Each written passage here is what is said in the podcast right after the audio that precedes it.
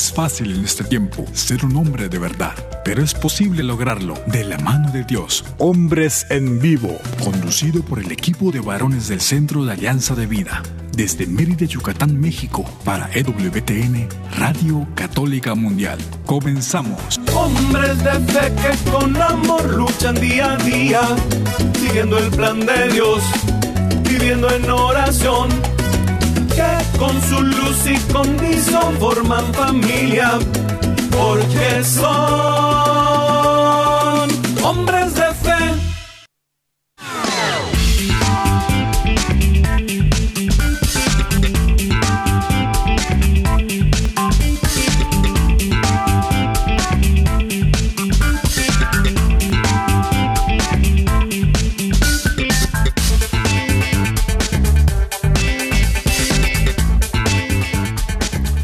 tal amigos? Muy, muy buenas tardes. Bienvenidos a una emisión más de este su programa Hombres en Vivo.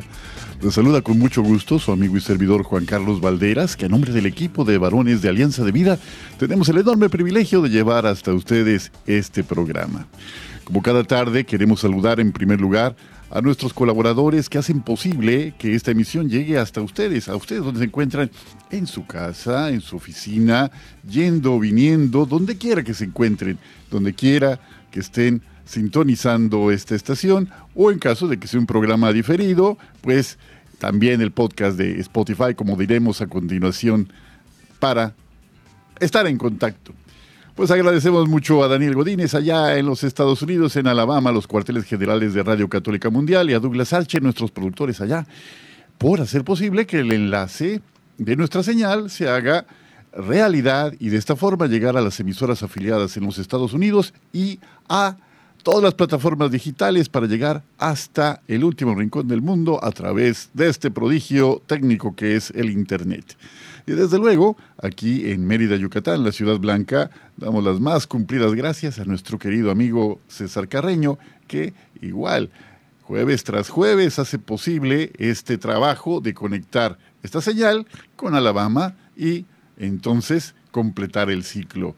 Pues muchas gracias de verdad y desde luego que Damos un saludo muy, muy cordial a nuestros colaboradores Omar Aguilar y Jairo César Olivo, que esta tarde no nos acompañan, por diversas razones, pero que allá donde se encuentran les enviamos el más caluroso de nuestros saludos.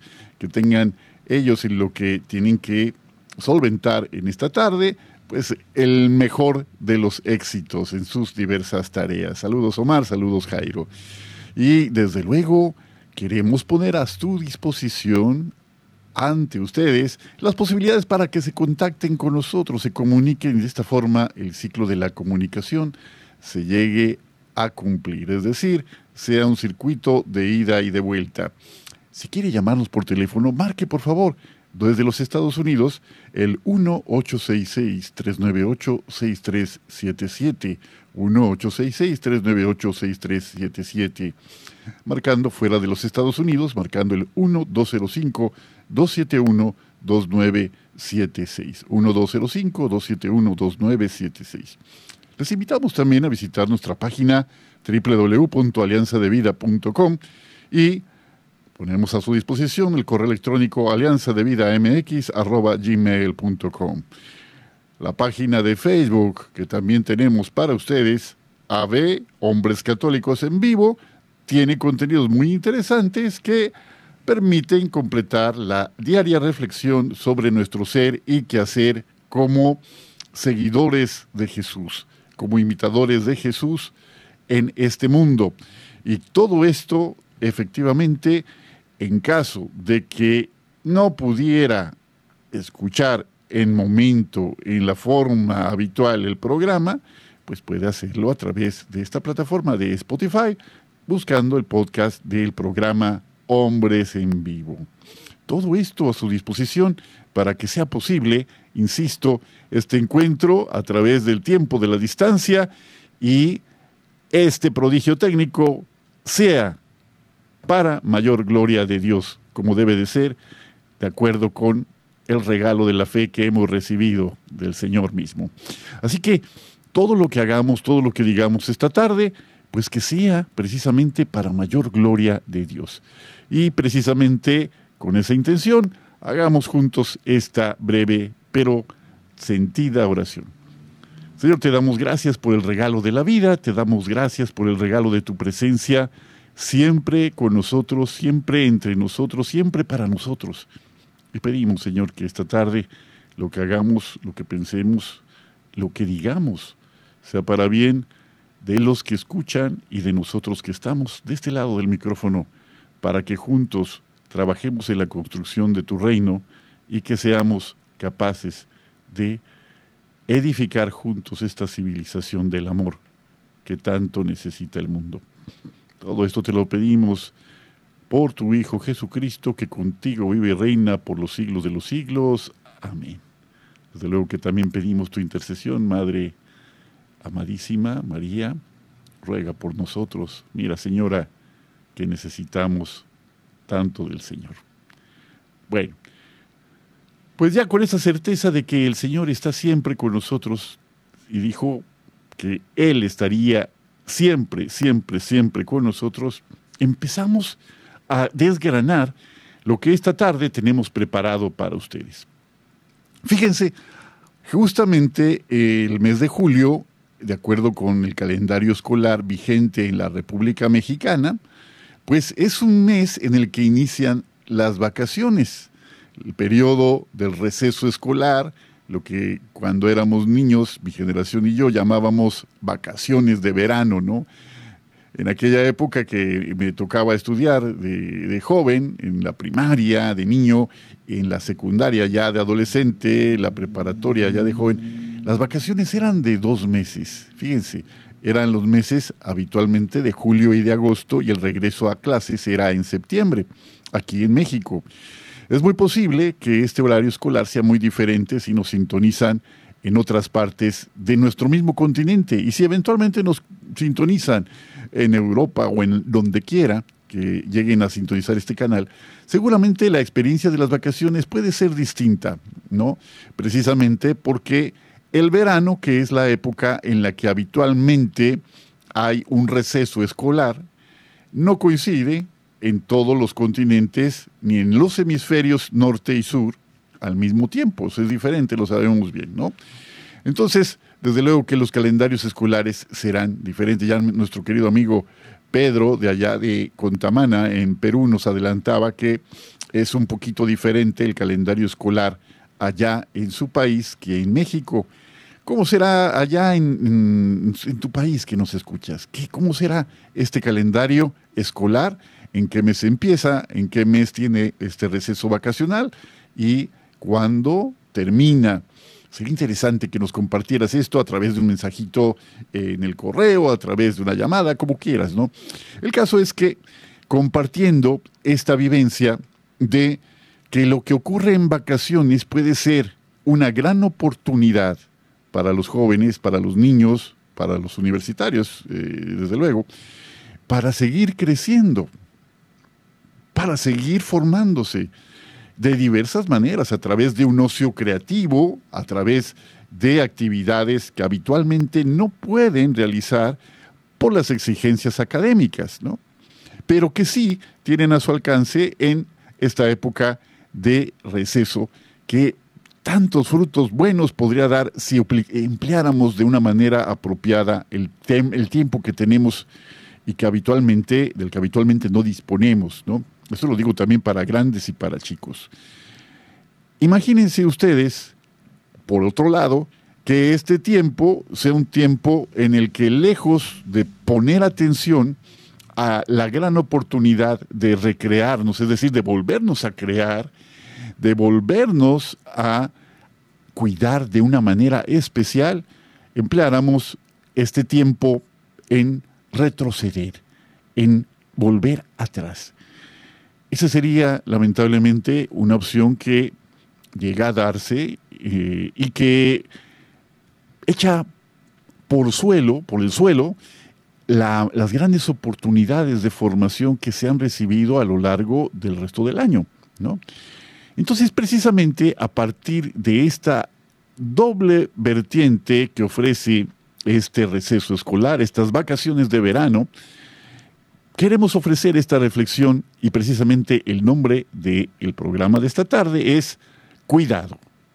Cuidado. Pero cuidado no en la forma de una advertencia, como cuando alguien baja un escalón y dice, cuidado, no te vayas a caer, o cuando hay una pared, eh, el dintel de una puerta está muy bajito y uno vaya a decir, cuidado, no vayas a golpearte la frente, la cabeza. No, ese cuidado es como una advertencia, ¿no? Pero lo que queremos reflexionar juntos, lo que queremos proponerles como una reflexión compartida esta tarde, no es por esa línea, sino por la línea de la atención a lo que es importante. Es decir, el esmero que ponemos en que las cosas que verdaderamente son importantes reciban esta atención en el tiempo y la forma que conviene. De otra manera, este cuidado no llega a verificarse, ¿no? Y la palabra cuidado, pues desde luego que tiene en el idioma español varios sinónimos, por ejemplo, elaborado, pulido, impecable, esmerado, ¿no? depurado, cuidado, también es atención, es otro sinónimo de cuidado. Y pensemos en un momento, por un momento, lo que significaría lo opuesto a esta palabra. Es decir, lo que no está cuidado necesariamente está desatendido. Es decir, nuestra atención no está puesta en esto que decimos como un discurso ya sabido de memoria, pero pocas veces en el que nos detenemos a reflexionar, eh, que esto es una realidad, ¿no? Que necesitamos cuidar algo para que esto que cuidamos que es el objeto de nuestra atención, siga sirviendo de la mejor manera a sus fines. Esto es una tarea, insisto, que nos lleva toda la vida a aprender. Y las áreas del cuidado son tantas y tan vastas que definitivamente requiere y demanda de cada uno de nosotros un hábito de atender, de poner la atención para que esto llegue a darse. Bueno, para insistir en esto, habrá que partir de dos visiones eh, que ya alguna vez hemos abordado aquí en este espacio.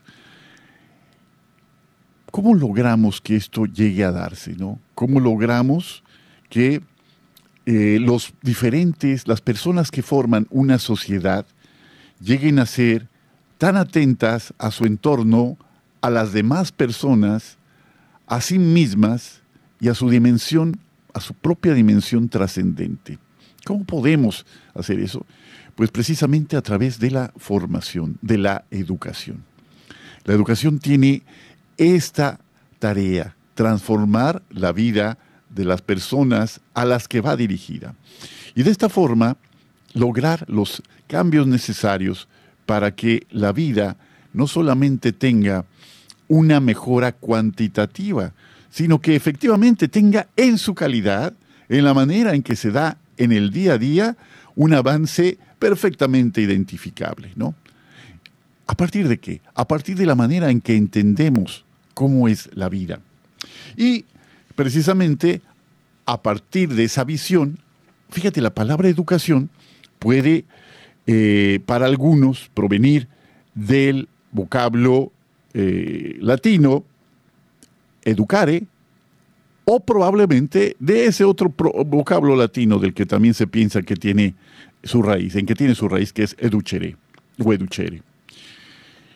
Solamente que educere, esa, esa palabra, esa raíz, se refiere a la acción de quien forma para apoyar en la construcción del aprendizaje propio de quien está estudiando, es decir, del alumno. Partiendo de la convicción de que la persona que está estudiando, el estudiante, el sujeto que es, eh, está siendo formado, tiene en realidad esta facultad de realizar su propio proceso de aprendizaje. ¿No? Es decir, si partimos de que la educación tiene como raíz educere, la palabra educere o educere, entonces entendemos que es solamente extraer de aquella persona el deseo de avanzar en lo mejor que tiene, extraer lo mejor que tiene para que ella misma vaya perfilando su crecimiento personal. Por otra parte, el vocablo educare, que también algunos dicen, no, no es educere, es educare, la palabra educare tiene en el docente, tiene en la persona que forma una mirada completamente especial. Es decir, que quien dice que la palabra educación viene de educare, está afirmando que la persona no podrá formarse sin la ayuda, sin la intervención del quien le enseña. Es decir, necesita ser instruido. Y precisamente aquí la concepción de lo que es la educación, pues es bastante diversa en un término y en otra, ¿no? Pero de esto, de esta forma de entender las cosas y las posibilidades de cada persona, se desprende lo que el modelo educativo de cada país propone. Fíjense, si nosotros no creemos que la educación es más parecida a una vela que encendemos, se parece más a una vela que encendemos que a un vaso que llenamos, entonces el acento estará puesto en que los alumnos acumulen contenidos y no necesariamente modifiquen sus actitudes y sus habilidades, ¿no?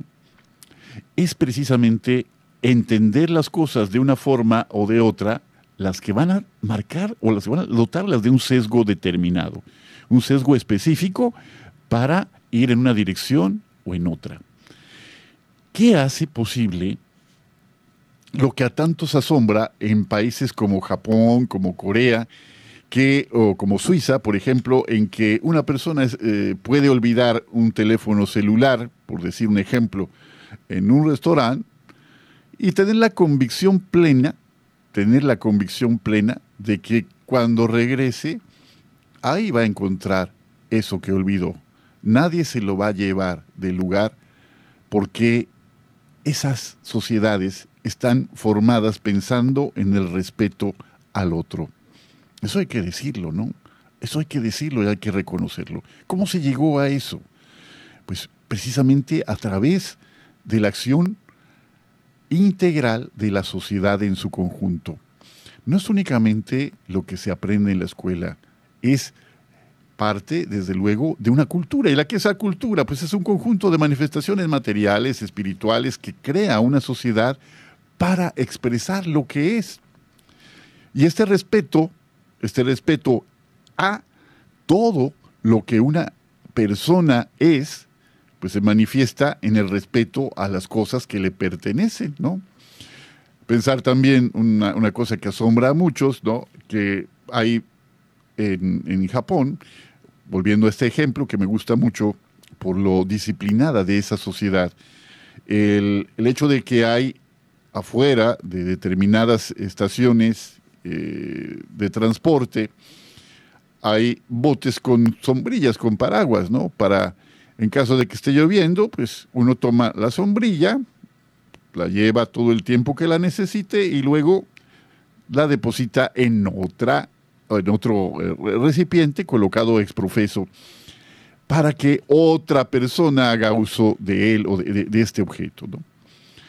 Eh, llamaba mucho la atención, eh, a lo mejor estoy manifestando aquí mi admiración precisamente por esas sociedades de, de la región del sudeste asiático, eh, Japón, eh, Corea, eh, Hong Kong y Taiwán particularmente son las economías que en pocos años han llegado a ser líderes en el crecimiento económico porque sus sociedades, sus sociedades han evolucionado apuntando a metas comunes, ¿no?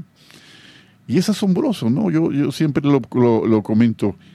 ¿Cómo es posible que un país que recibió dos bombas atómicas hace apenas en el año 45 del siglo pasado, sea una de las economías más eh, bullantes, más pujantes todavía de nuestra época, con tan pocos años de diferencia.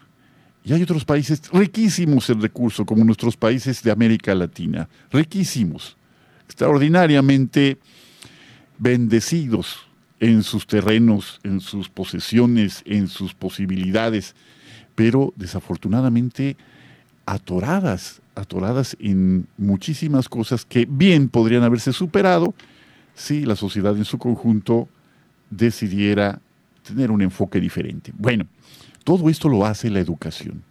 La educación, y no solamente la educación y la formación escolarizada, sino precisamente todo lo que la sociedad va haciendo para que las personas que la integran tengan una visión diferente del cuidado de las cosas. Y es precisamente esa la tarea de que miremos a la persona como alguien que es importante, que debe ser importante para cada uno de nosotros. La conozco o no la conozco, la, eh, conozco o no la conozca, eh, me caiga bien o no me caiga bien, esa persona es, por el simple hecho de serlo, una persona digna de mi atención y mi respeto.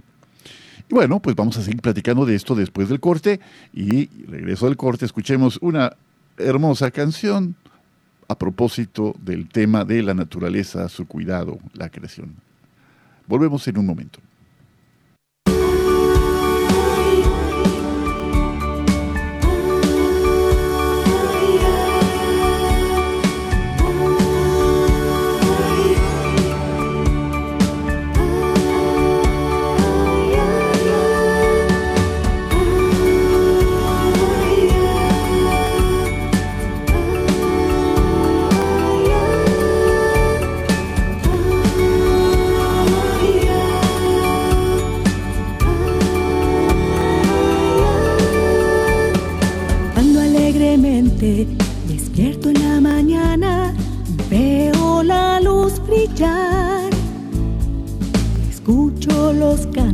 De los pajaritos me dan ganas de cantar.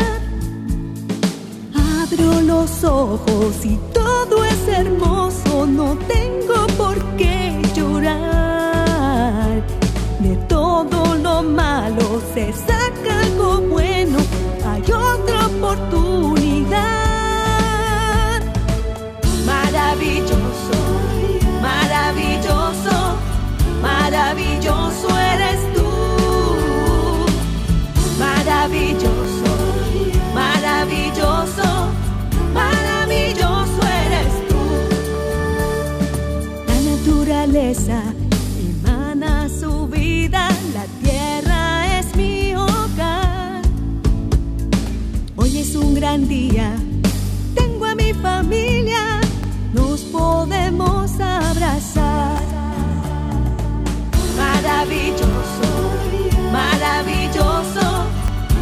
maravilloso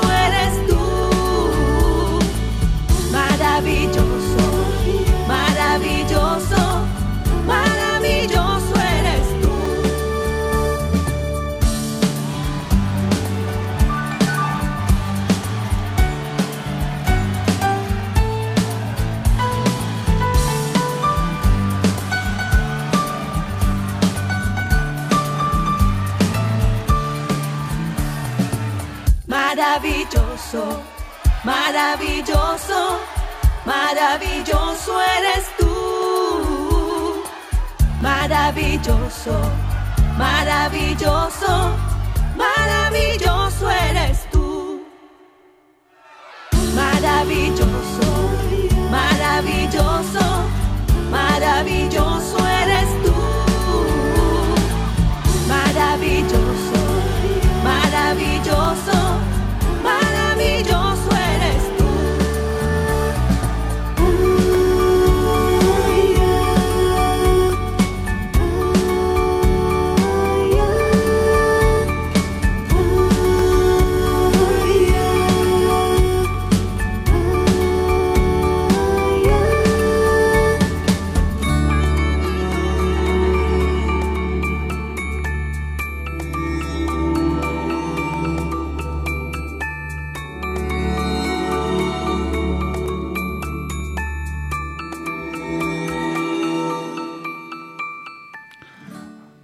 Pues continuamos en este segundo segmento de nuestro programa de esta tarde, Hombres en Vivo, que estamos hablando de cuidado.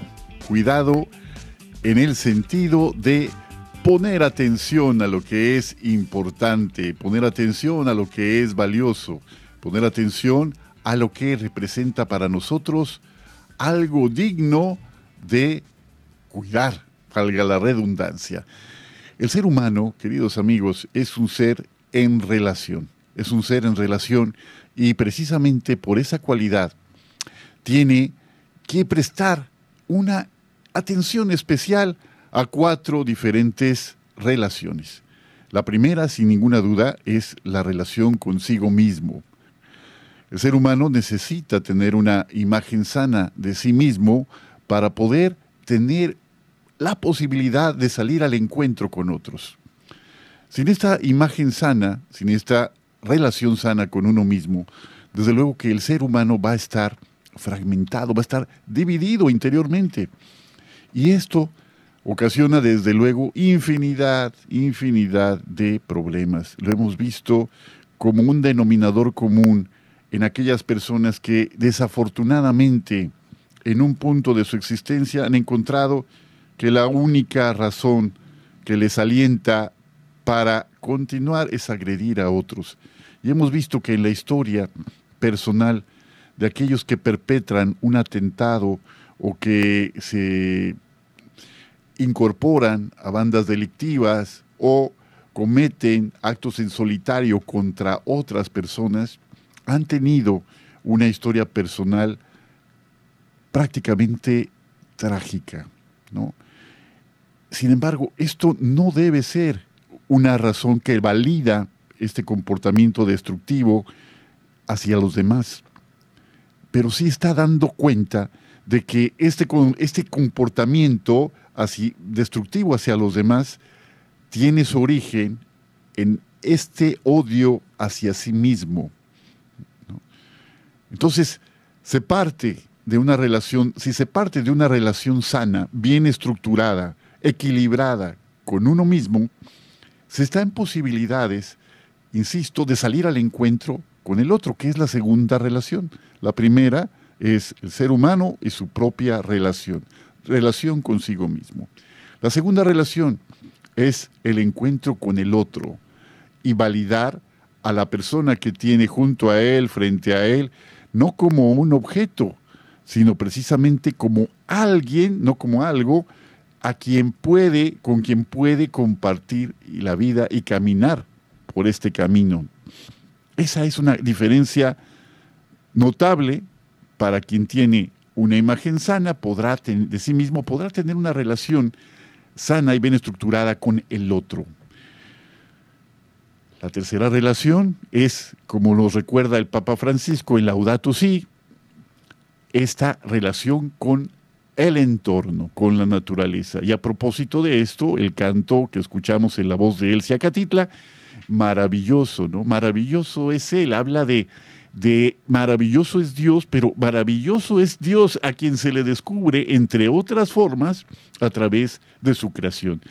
El creador es descubierto, el creador es revelado a través de su creación. Y esa tercera relación, desde luego que nos llevaría a tener una conciencia clara para saber que el entorno que se nos ha confiado es importante. ¿Cómo podemos entender que tantas personas visitan un lugar hermoso por su hermosura justamente y al retirarse de ese lugar, ese lugar tan hermoso que era antes de su llegada, está lleno de basura o ha sido depredado o de repente hemos visto señales patentes de la destrucción deliberada de algunos contra eso que todos admiran. Un ejemplo de esta destrucción son los eh, bancos de coral, ¿no? Ustedes saben que un banco de coral, si se le corta deliberadamente una de sus partes, pues desde luego provoca eventualmente la muerte de todo el conjunto de coral que estaba vinculado a ese pedacito, ¿no? Que se cortó.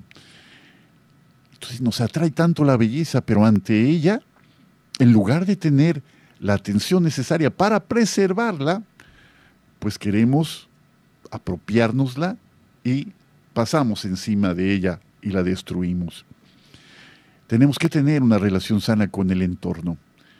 Y habiendo tenido ya una relación sana con uno mismo, con el otro, con el entorno, la naturaleza, el ambiente en el que nos movemos, es más sencillo poder tener un encuentro con el Señor. Desde nosotros, desde nuestra fe le llamamos así.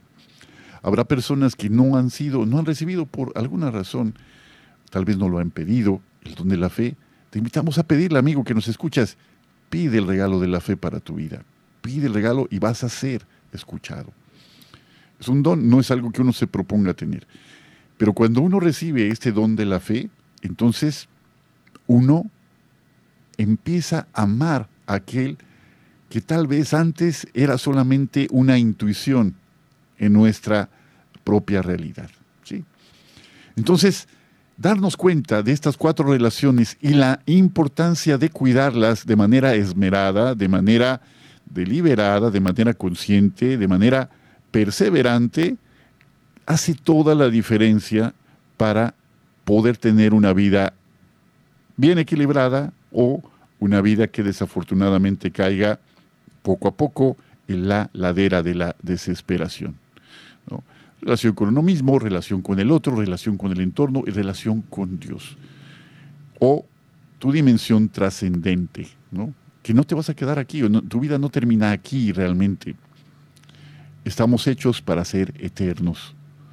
Y reconocer esta realidad que es tan propia del ser humano, desde luego que le da un cariz completamente diferente a lo que somos. Y pues volviendo a lo que nos ocupa,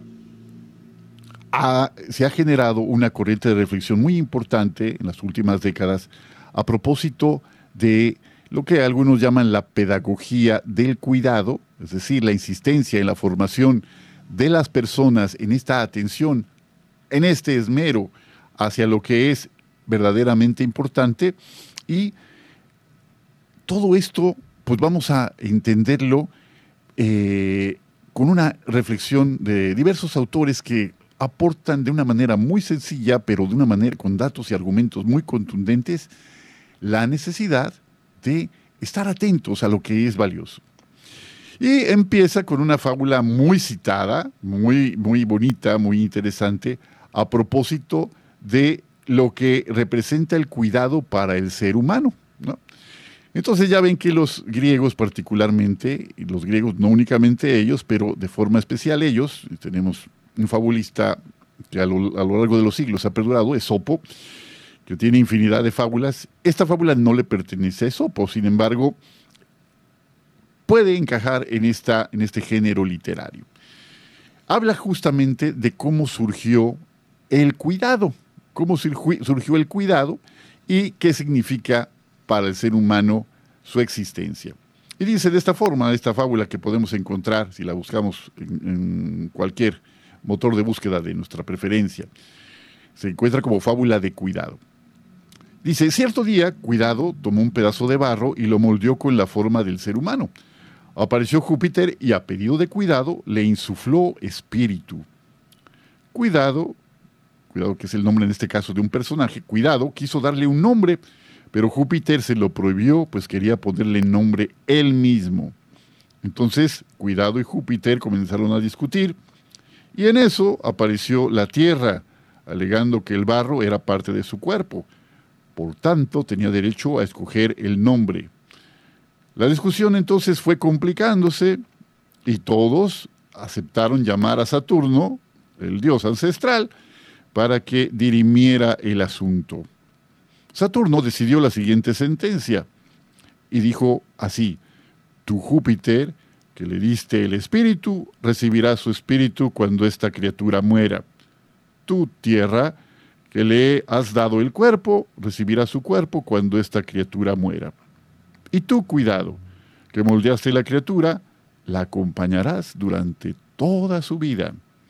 Y como no ha habido acuerdo sobre el nombre, decido yo, se llamará hombre que viene de humus, que significa tierra fértil.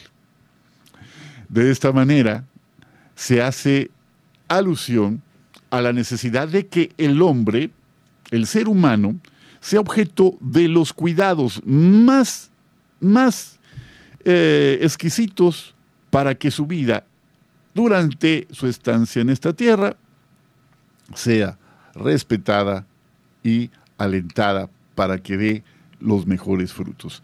Fíjate qué bonita fábula, qué hermosa fábula, y desde luego que eh, necesitamos darnos cuenta de que quien cuida está realizando una, un acto de amor y quien ama está necesariamente cuidando a quien ama. Entonces este binomio de amor y cuidado es inseparable. Amamos lo que cuidamos y cuidamos lo que amamos. Y desde luego, para poder entender la importancia de este cuidado que debemos eh, prodigarnos a nosotros mismos, no de manera narcisista ni de, de, manera ególatra, no, sino de la manera necesaria, ¿no? Para que podamos hacer de nuestra vida lo que se espera de ella. Y partamos de una visión de amor hacia nosotros mismos, de cuidarnos, de protegernos y posibilitar que otros también sean amados, cuidados, protegidos, para que el amor, que es la fuente de este cuidado, sea en todo y en todos una realidad. Y desde luego que esto es un trabajo pues verdaderamente de largo aliento, no es algo que únicamente pues se pueda lograr con buenas intenciones. Hay un refrán muy interesante que dice, el camino del infierno está empedrado de buenas intenciones. Es decir, no basta, no basta el decir que tenemos buenas intenciones, sino van acompañadas de las acciones que reflejan esas intenciones que son la verdad. Y bueno, la ética del cuidado necesariamente tiene que eh, tiene ciertas características en las que vamos a reflexionar brevemente para poder eh, desarrollar este, este tema. Necesitaríamos una serie de programas, muchos programas, pero pues el propósito y sabiendo que cada quien, si se anima o se siente atraído por algún tema, pues va a ir a documentarse, va a ir a buscar, va a investigar para poder seguir creciendo en, esta, eh, en esto que le ha traído. ¿no? Para poder hablar de la ética del cuidado, eh, valdría, valdría, la pena partir de eh, la diferencia entre lo que a veces consideramos sinónimos, pero que no son sinónimos. Son conceptos que se nutren recíprocamente, pero que tienen ciertas diferencias, tienen semejanzas y diferencias. Estoy hablando del término ética y el término moral. Son dos cosas, insisto, similares, pero que son diferentes y precisamente por eso hay que hacer esta eh, diferenciación. ¿no? A veces hablamos de ética y moral como si se tratara de lo mismo. Sin embargo, la ética eh, podemos mm, más o menos precisarla, precisar sus contornos, diciendo que es, es ese conjunto de normas que la persona y que el individuo ha llegado a esclarecer y ha adoptado en su propia mentalidad. Una forma muy sencilla de aproximarnos a esta, a esta definición de lo que es la ética. Eso a nivel del individuo, la ética. Y la moral, en cambio, es un conjunto de normas que una sociedad transmite de generación en generación. Y podemos ver que hay cosas que eh, llegan a vincularse en estos dos conceptos y en estos dos ámbitos, pero que el ámbito de la ética finalmente es mucho más exigente porque demanda una actitud consciente de quien toma una decisión a partir de sus convicciones, y más allá de una simple costumbre que la sociedad señala como válida. Entonces, sí son complementarias los términos de ética y de moral, pero no son sinónimas, ¿no? Entonces, aquí hay que entender que en la medida que una persona va profundizando en el desarrollo de sus propios eh, valores eh, personales, va siendo capaz de ser, de ser regido por una ética que incluso es más exigente que la que la sociedad señala. Vamos a oír a un corte en un momento y regresando, pues vemos algunos de los rasgos de esta ética del cuidado, como eh, lo sugiere el autor Luis Aranguren, que recomendable, muy recomendable la lectura de este teólogo y filósofo. Vuelva, volvemos enseguida.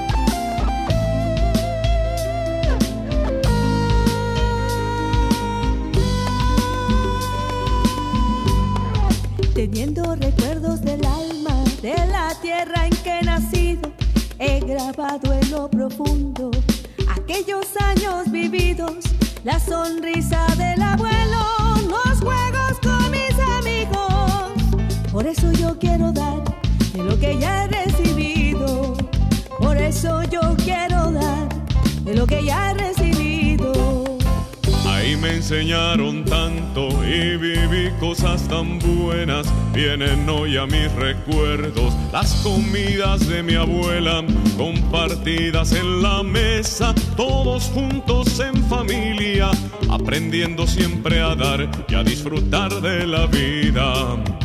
Aprendiendo siempre a dar y a disfrutar de la vida. Hay que sonreír agradecer Mi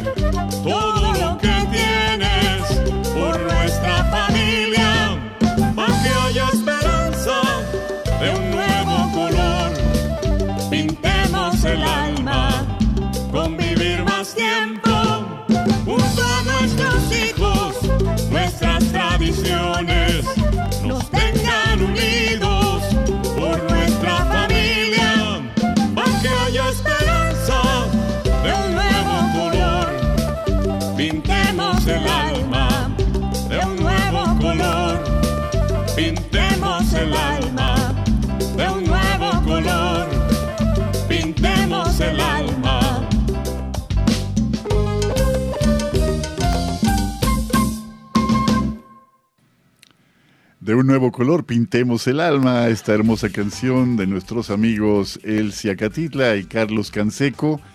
Vean este cuidado que describe en pocas eh, líneas esta bella canción, ¿no? el tiempo dedicado a la familia, el tiempo dedicado a los que más queremos, es una prueba fehaciente del cuidado que damos a nuestras relaciones. Eso es lo que mencionábamos hace un momento. Y justamente hablando de la ética del cuidado como brújula educativa, un artículo muy recomendable, insisto, de Luis Aranguren, un filósofo, un teólogo, eh, dice, reflexionando sobre este punto, dice, hablando de la ética, dice, lo que no es la ética. Dice, la ética no es una teoría ni un discurso, es el cauce por donde se desarrolla la aventura humana, tomada individualmente y como comunidad. Y en todo caso, como decía Emanuel Levinas, el rostro del otro es la primera palabra del discurso de la ética.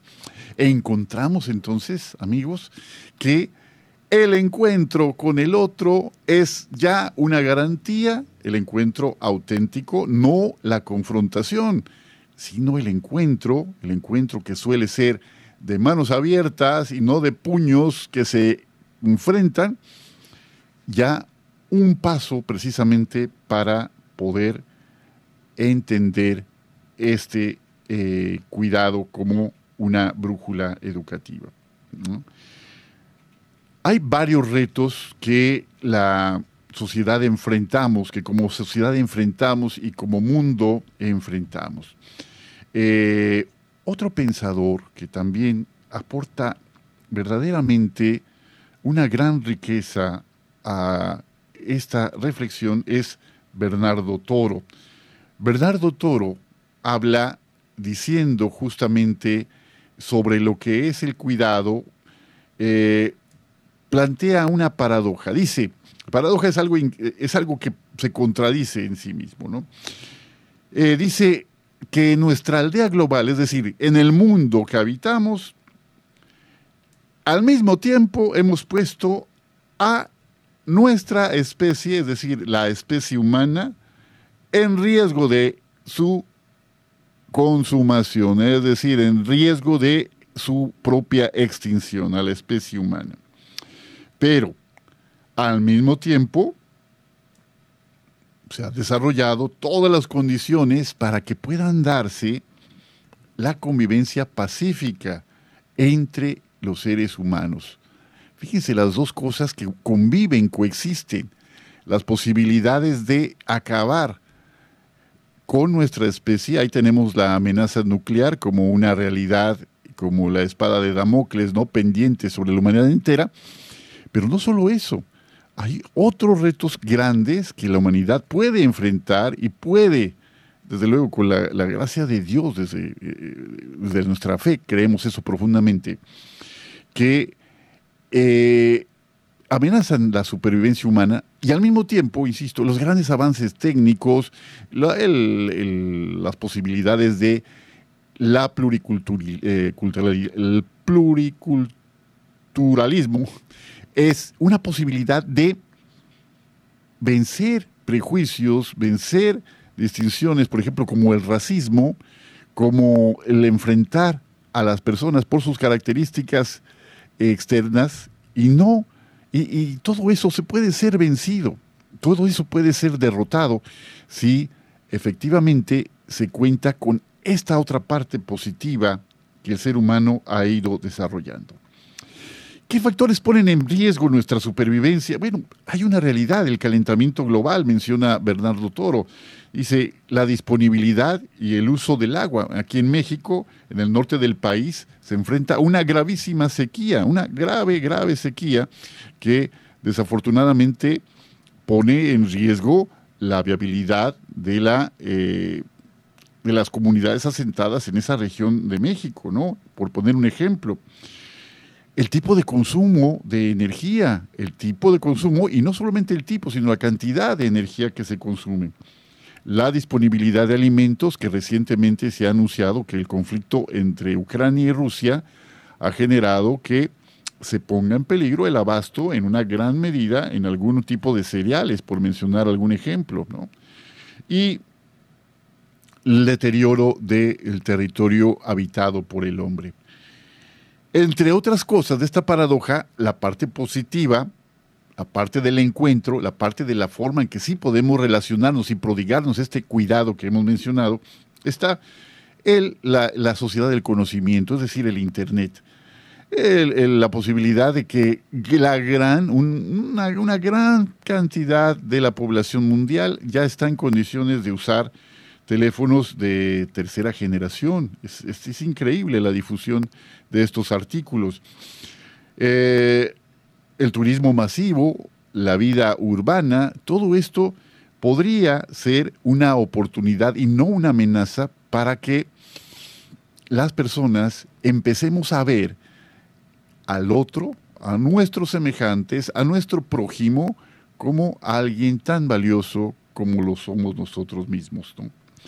Y dice este autor, dice que tenemos que tener muy a la vista los valores de este nuevo orden ético. Tenemos que estar muy atentos y aprender lo siguiente, saber cuidar. Tenemos que aprender a cuidar. ¿Qué significa cuidar? ¿Qué significa dedicar nuestra atención a lo que amamos? Tenemos que aprender a hacer convenios en los que ambas partes ganen, convenios, transacciones del tipo ganar-ganar, es decir, ambas partes de una transacción no solo están eh, intercambiando algo, sino que se sienten eh, debidamente retribuidas por la parte que cada quien, la parte que cada quien aporta, ¿no? Esa parte es el ganar-ganar. La comensalidad, menciona Bernardo Toro, la comensalidad es un valor que aparece también ya desde el Evangelio. Si nos fijamos, los relatos evangélicos aparece siempre o, con mucha frecuencia un banquete como una alegoría del reino de Dios, los invitados a ese banquete, los invitados que tienen que tener ciertas características, cierto, pero en esta comensalidad, es decir, que todos se sientan en la misma mesa, es capaz también que se abra una oportunidad para la, el cuidado. Y desde luego, aprender valores tan sencillos que antaño eran pues comunes, volver a aprender a conversar. Los teléfonos se habían hecho originalmente para cortar distancias, no para alargar conversaciones, pero ahora parece que con estos teléfonos y estos dispositivos que son y podrían ser tan útiles, parece que nos hemos vuelto ausentes a los otros, lejanos, ajenos. Y eso es algo que es un riesgo que tenemos que notar y tenemos que evitar. Aprendamos a conversar, aprendamos el respeto, aprendamos la hospitalidad. Esto, insisto, el saber cuidar, saber hacer transacciones ganar-ganar, la comensalidad, saber conversar, saber respetar al otro y, desde luego, que desarrollar el valor de la hospitalidad son rasgos que pueden identificarse con esta ética del cuidado que bien puede darle la voltereta al partido, ¿no? Que bien puede hacer que esto que tanto nos agobia como sociedad sea revertido. Y desde luego que hay muchísimo más que decir sobre esto. Solamente una reflexión ya para ir terminando. Si amamos algo, expresamos ese amor a través de el esmero con que tratamos eso, es, eso que decimos amar, o a ese alguien que es tan importante para nosotros. Y eso se traduce en tiempo y en cuidado. Dediquemos entonces a lo que amamos, a lo que es valioso, esta faceta de nuestra persona, el cuidado. Queridos amigos, con la bendición de Dios esperamos encontrarnos nuevamente el próximo jueves a la misma hora y ojalá que en esta ocasión próxima ya con nuestros colaboradores habituales. Mandamos un saludo a nombre de todos quienes participamos en este programa y les recordamos, hagamos la prueba, veremos qué bueno es el Señor. Soy su amigo y servidor Juan Carlos Valderas y les deseo lo mejor para esta semana. Hasta muy pronto.